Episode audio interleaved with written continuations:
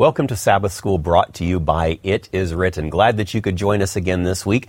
We're getting near the very end of this quarter. This is lesson 11 of 13, and we're looking at something very, very significant today. It's actually part two of what we looked at last week. So we are looking at Mission to the Unreached, and this is part number two. Let's begin today with prayer. Father, thank you again for being with us, and we ask that you will be with us as we seek to reach others especially the unreached. We ask now that you would bless our time together, and we thank you in Jesus' name. Amen. Well, we're blessed this week once again to have Doug Venn back with us. He is currently serving as the assistant to the president for Adventist Possibility Ministries, but when he authored this portion of the study, he was the director for Global Mission Urban Center. Doug, welcome back. It's great to be with you, Eric. That, that was a lot of words to Yes. describe uh, where, where you are and where you've been, but we're grateful for the contributions that you've made to, uh, to this quarter's lesson. And so this particular week, we're looking at Mission to the Unreached, and there's this story that we go into here that kind of reminds me of a little bit of a field trip. Yep. Now, field trips are, are often enjoyable things. I remember back when I lived in, in Germany during my high school years, uh, a, a fun field trip that we would go to was a, a, uh, a science center for, for children, for Okay. youth. It was called, uh, it was called Evoluon in Eindhoven in, in the Netherlands. So that was fun. It looked like a spaceship, looked like a giant flying saucer, and you'd go in there and just all kinds of fun stuff for, for kids. But, but we're looking at a field trip that Jesus goes on with the disciples here, and it's, it's not to the Netherlands. Right. It's not to a, a flying saucer looking spaceship uh, thing.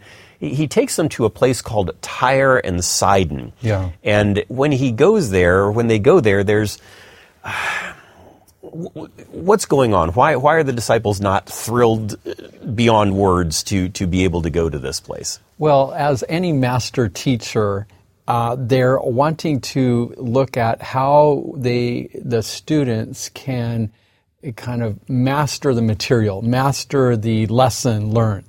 So what was the lesson that you learned on your field trip that, you know, years later that you reflect on that science center? One of the lessons that I remember now is that I think the Science Center closed in the late 1980s or, or 90s. So take advantage of things while they're there, while Right. the opportunity exists, because you never know when they're going to be gone. And so uh, I, I still have fond memories of going to Evoluon in Eindhoven. Yeah. Well, I think that that's the same. Jesus was trying to um, take, uh, give his disciples insight on site.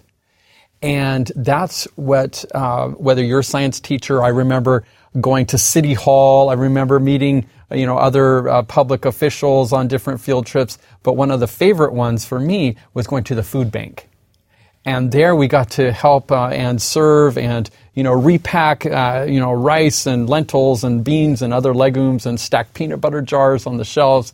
But at the end, we always got donuts. Oh, And that so makes that's it why I remember it was a sweet lesson. But our teachers, and just like here, Jesus, he's wanting to teach uh, his disciples about mission. And so those insights on site, I think that that's, I I wanted to jump in to actually look here of some of these lessons uh, what's going on in the background. So in Judges 3, verses 1 through 6, we see that God used these ancient people of the Sidonians and of Tyre to actually test Israel's faith.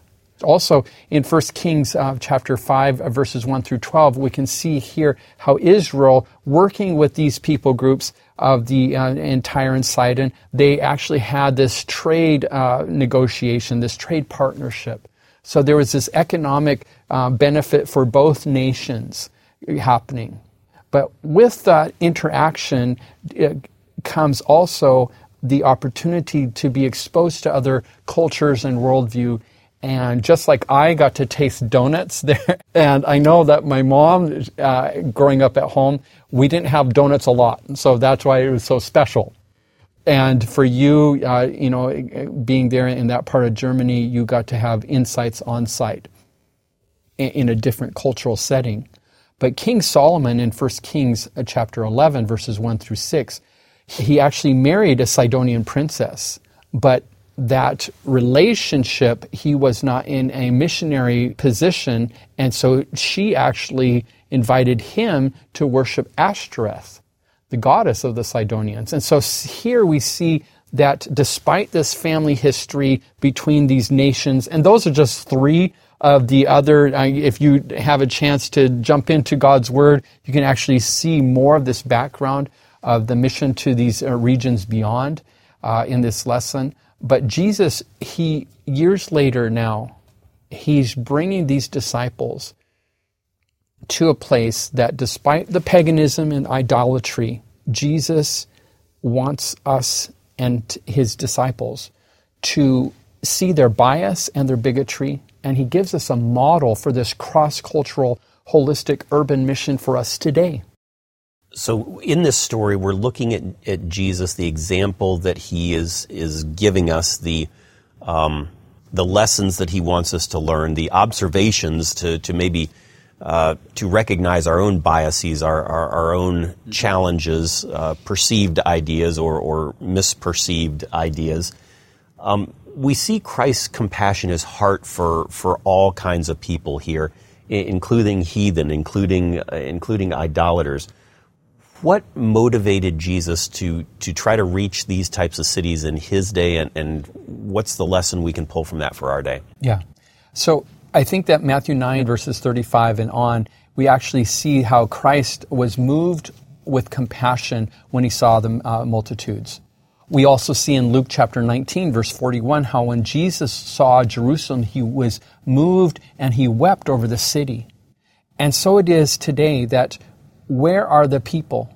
They live in the cities. And so that's why we are called to also do that cross cultural. It may, it, be, may not be comfortable, it may not be our normal way of living, but Christ calls us, just like He did His disciples uh, 2,000 years ago, to care and to share.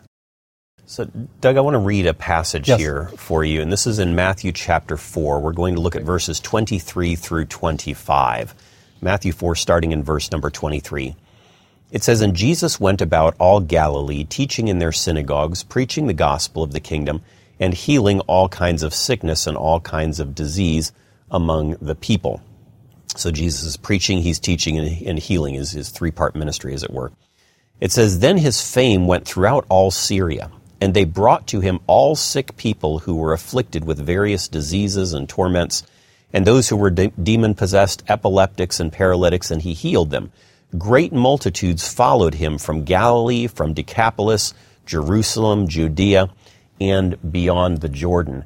So, where are all these people? it says they're coming from a, a, wide variety of areas. What's what's drawing them to Jesus? Why, where are they coming from? Well, Jesus selected Capernaum as his base for his ministry, and that was the crossroads for these nations and these regions. But then Jesus, then he he stretches because he uh, in uh, if we jump to today's uh, lesson, is basically based in uh, Matthew chapter 14.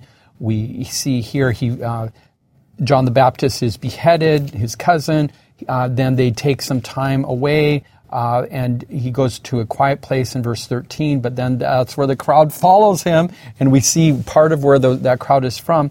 And he feeds the 5,000, he walks on the sea, and then um, he then uh, jumps into uh, this um, area of how defilement comes in in verse uh, chapter 15 and then he leaves that region and goes to tyre and sidon and so here we see that jesus is caring for all of these areas which were jewish and also gentile and so it is for us is that how today are we are we just talking to our own my, our own tribe, our own family of faith? Or are we also, like Jesus, being intentional about going to those who've never heard?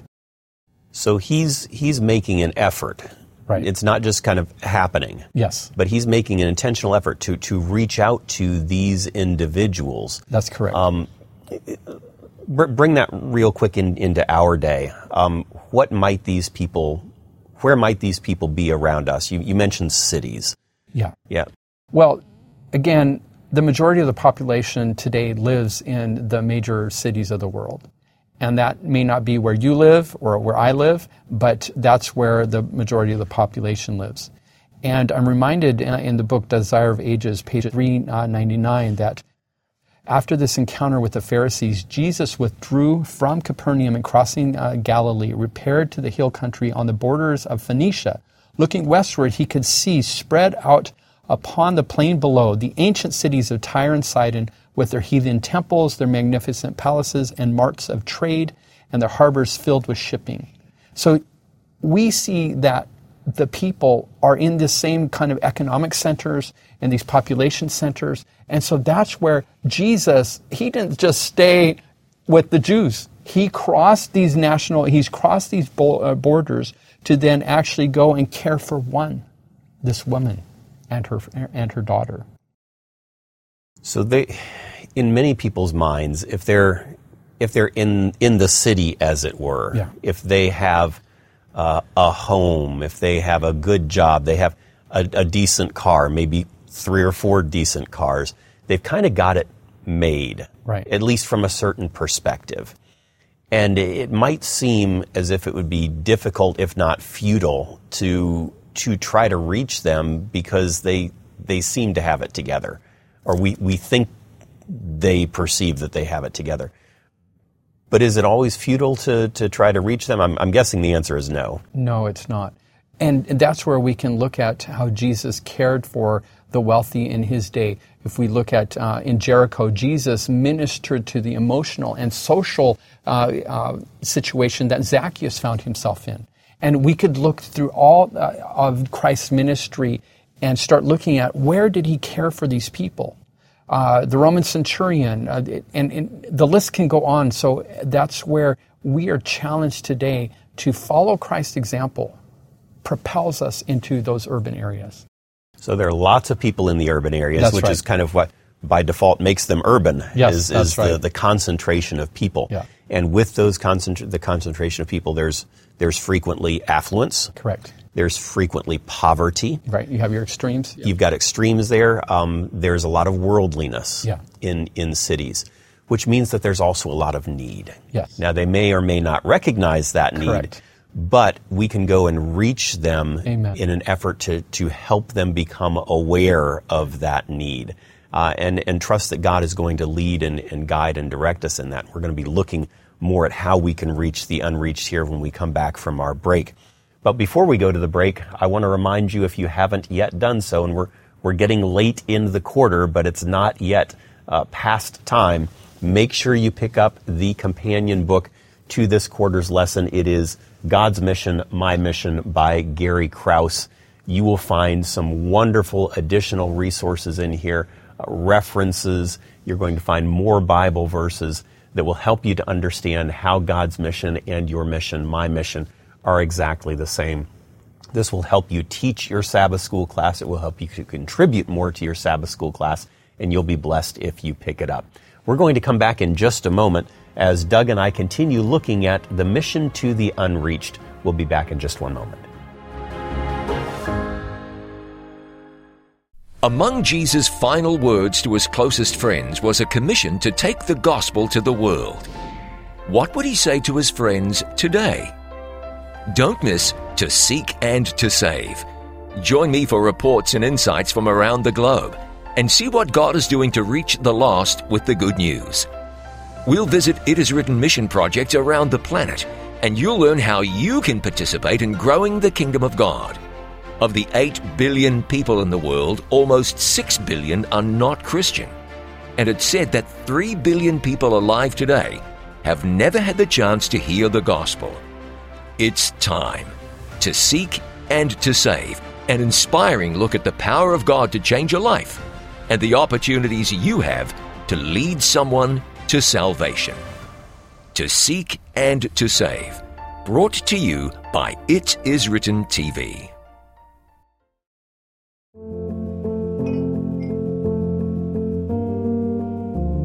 What does the Bible say about astrology?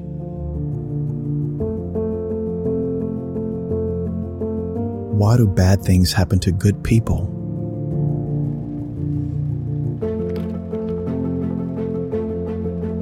What color is Jesus? If you have a question, we'd love to find an answer for you from the Bible. Line upon line from It Is Written TV.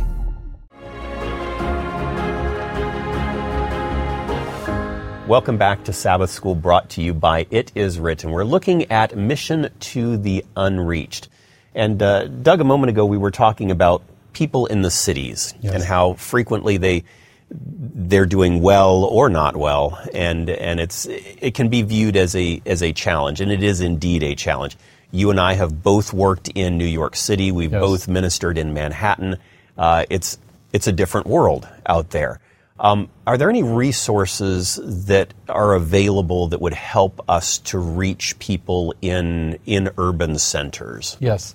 Uh, one resource uh, as a faith family around the world is the initiative called Mission to the Cities.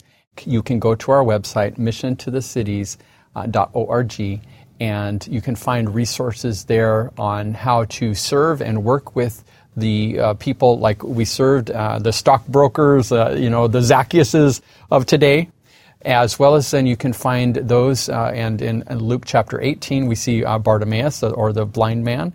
Uh, so those who are most vulnerable, and there's uh, resources available uh, for local churches, families. Uh, maybe you're a young professional uh, seeking on, you know, how can God use your creativity uh, and your skills to help share the three angels' messages to those individuals on the full the, the full continuum of people who live in the cities because that's Jesus he cared for all of them and so that uh, example propels me and propels us as an Adventist family to care And- that website once again was missiontothecities.org Very good. All right.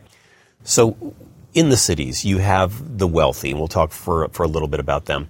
Wealth in this world is finite. Yes. It, e- eventually, it comes to an end. Uh, as as somebody has once famously said, I've never seen a hearse pulling a U-Haul. You, you, you can't take it with you. You can't take it with you. So it, eventually it comes to an end.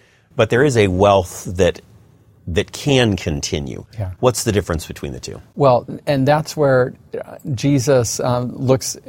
We can see from his uh, life and ministry that he had his eye on the eternal prize, and that is where uh, to help people to see that this world is passing, but that in Christ that we can have yes, eternal life and salvation.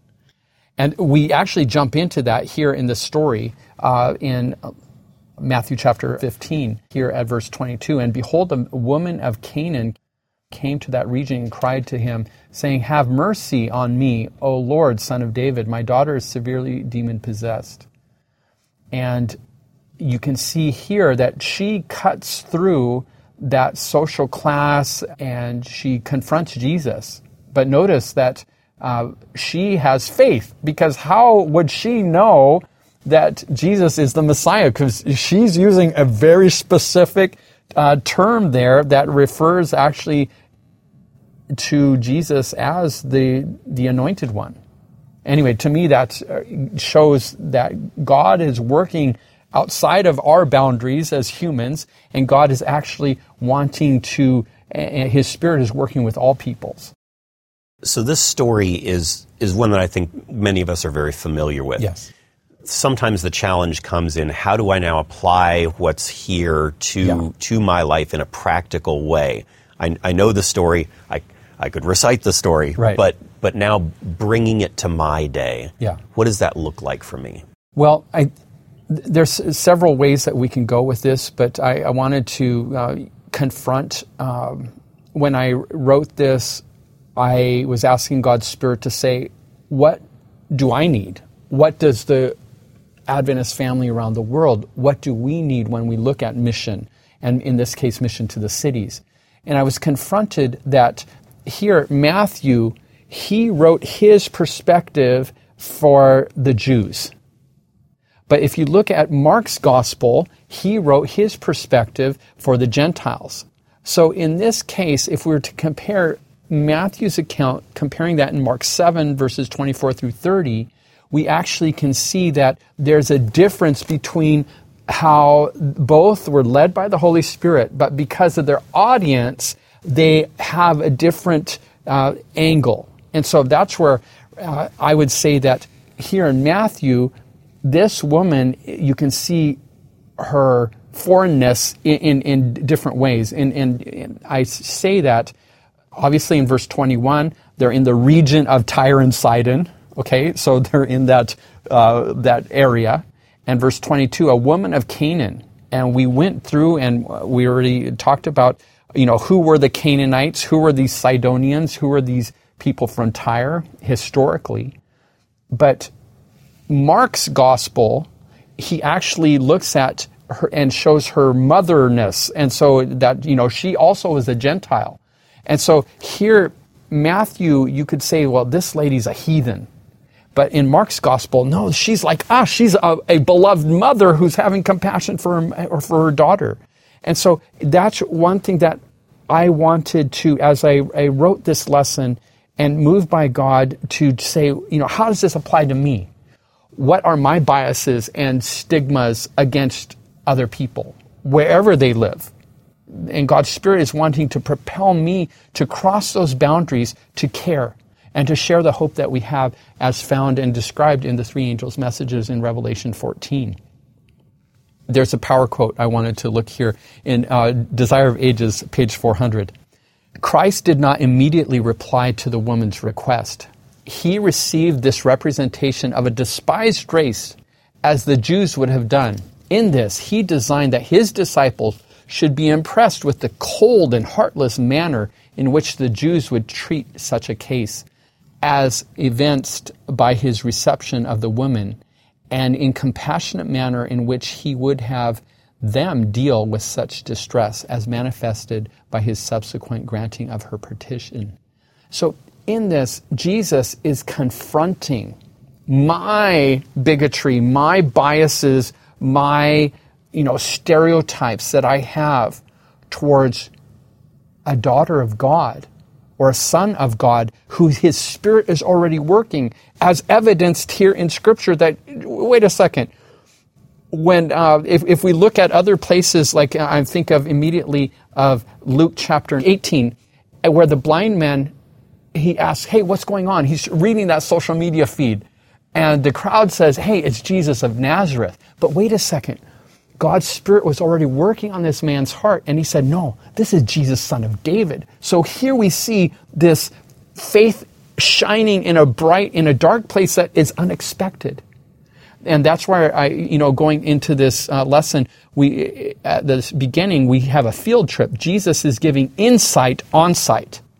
And so we're seeing how that the Holy Spirit was confronting his disciples to say, wait a second, in verse 24, I was not sent except to the lost sheep of Israel. But this is where the mother says, No, Lord, help me.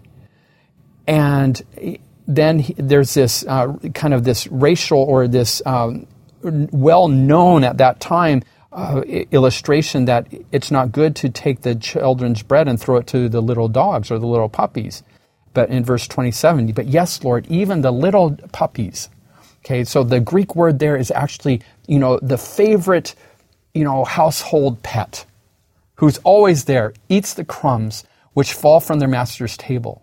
And so in this exchange, we lose sight, or maybe, you know, Jesus calling this lady, you know, a dog. This can, we may not catch all the cultural implications, but what we can see is that verse 28 that Jesus says to her, Woman, great is your faith that he has this faith detector, whether it's in Jericho with, with Zacchaeus or the blind man, or here in Tyre and Sidon, that this woman is emitting, you know, she's responding out of to the Spirit of God's work in her heart, and thus she is showing her faith in Jesus and who He is. And we have the opportunity to today, to, in whether it's in a subway, in a bus, on an airplane, or at a cafe in a city, that we can also bring hope and see how God is working on these people's lives.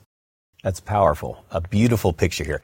I want to read a, a Bible verse to you, Doug, and, and, give you an opportunity to, to respond to it. It's in 1 John chapter 2 and verse 2. Here's what it says. It says, And he himself, of course speaking of Jesus, is the propitiation for our sins, and not for ours only, but also for the whole world. Mm. Uh, what does that verse tell us about about our sameness, our oneness before God? We are all sinners. For all have sinned and fallen short of the glory of God. And so that's where, in this situation, in this Bible story, we see Christ confronting his disciple and the Jewish uh, racism or the, the, the bigotry, the biases that they have in this interaction. But you, we can't see the twinkle in Christ's eye when he's talking because these are words, you know, in red uh, letters of, of, from in, in my Bible of uh, it is written of what he has said. But what we can see is that Christ in this story and in this lesson, he's comforting and challenging us to say, are we being people of hope to those who God's Spirit is working on, but maybe he's nudging us in a work relationship. He's nudging us with a new neighbor, or he's nudging us with someone who's helping us at a, a restaurant, cafe, or at a grocery store to say, These are my children, and I want them to know the hope that you've had. Now, will you share it? Good, good. We don't have much time left. In fact, we have very little time, but I, I want to toss this to you and give you an opportunity to just give a quick answer when we see Jesus' disciples regularly throughout his ministry, he seem, they seem to want to push people away from him. Yep. Jesus doesn't share that view. Help us to, to grasp that. Well, when you when the, the mothers brought the little children to Jesus, what did they say? Go away, go away. So we see it again. That's where uh, in uh, whether it's feeding uh, the, uh, the the thousands and feeding the four thousands, Jesus says, "I didn't want to send them away hungry, but." Here the disciples wanted to send her away because she keeps, um, you know, chasing or bothering Jesus. And I think the lesson for me is that, and for us as a faith family, is that God's Spirit is persistently working on individuals' hearts. And I need to listen, and I need to care and share. Very good. Doug, thank you again for being with us this week.